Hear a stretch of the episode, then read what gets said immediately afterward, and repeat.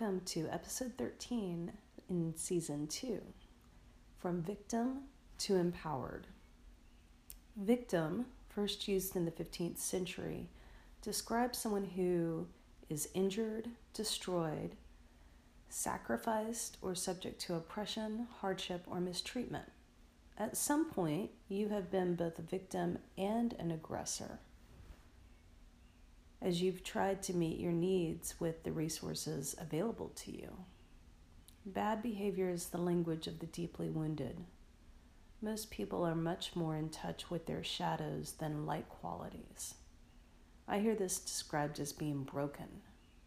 Some people strive to keep these shadow qualities buried or at least at bay, while others revel in the darkest crevices of their shadows.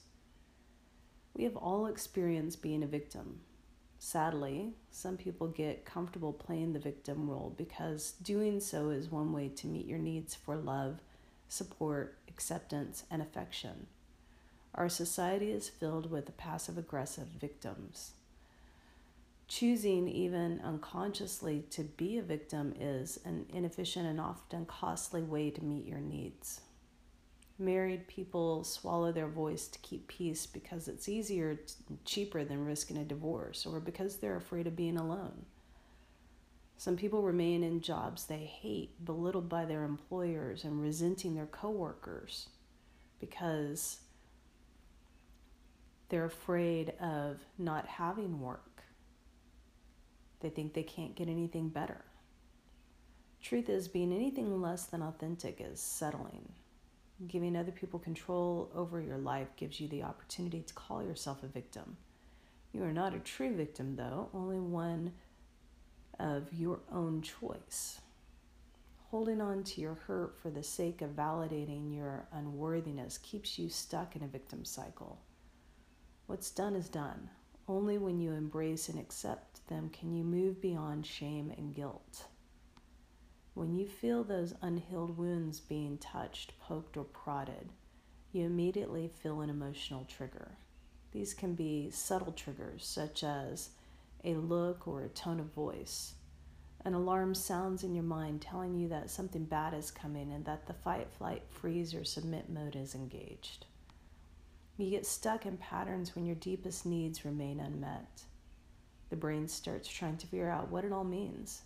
Anger tells you to fight, shame causes you to flee, fear freezes you, and despair makes you submit. These patterns become second nature, and eventually you don't even notice them.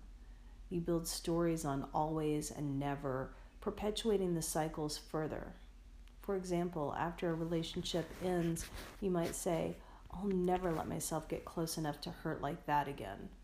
Or you'll think the really sad thought of, I'll always be alone. Both tell your mind to map potential relationships as something to fight and resist. Feeling out of control can be paralyzing. Thoughts like, Who am I to think I can change things? Or how could I ever get that big project done when it's only me? Take over the mind all the fret and fight leads to nothing happening. You give your power away to the unknown. Routine and control are often mistaken for one another. People like routines, they're safe. Get up, get ready, go to work, go to lunch, go back to work, go home, have dinner, relax, go to bed, rinse and repeat. Sure, there could be more to the routine, but that's the general skeleton, wouldn't you say? When you break up with somebody or you leave your job, you do not experience the devastation as much because you've already decided to alter your routine and adapt a new one. However, when someone breaks up with you, or when you're suddenly fired, or when someone hurts you, they alter your routine and you feel out of control. We change by doing by thinking big, starting small, and acting now. We've been doing this since the beginning of our time.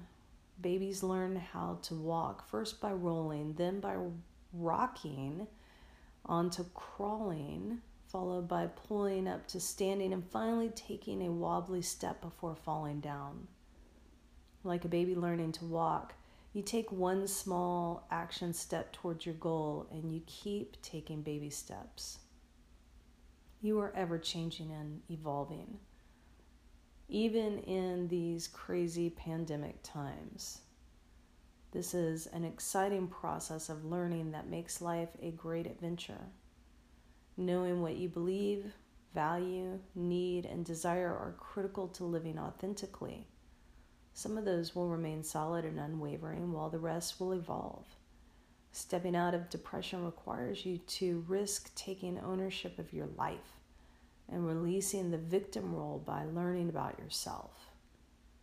As you take one small step in the direction of authenticity, each subsequent step will be much easier and the depression begins to dissolve. Getting face to face with your pain or unmet needs and being willing to take responsibility for your part provides the space to begin healing. By doing so, you're able to return to your path and create the life you choose in your sacred contract. Making yourself a victim, remaining a victim, blaming others, and giving away your power will destroy your faith, integrity, relationships, and joy for living transitioning from being a victim of your own pain to surviving and finally thriving starts by taking 100% responsibility for your acts, even the most trivial actions. There are no coincidences and there are no accidents. When you accept responsibility for your life, your choices, thoughts, emotions, when you're willing to release blame, you gain power accepting responsibility can be bitter at first. Kind of sucks when we have to own our own crap, doesn't it? With time, though, it becomes sweeter and stronger. Your past may define you presently. However, it certainly does not have to define your future. Start looking now at your own feelings and allow the armor of false identity and limiting beliefs to start falling away. Take responsibility for your beliefs. This is all you, my friend. Looking to others for the answers is fruitless. You have the answers within you. You always have.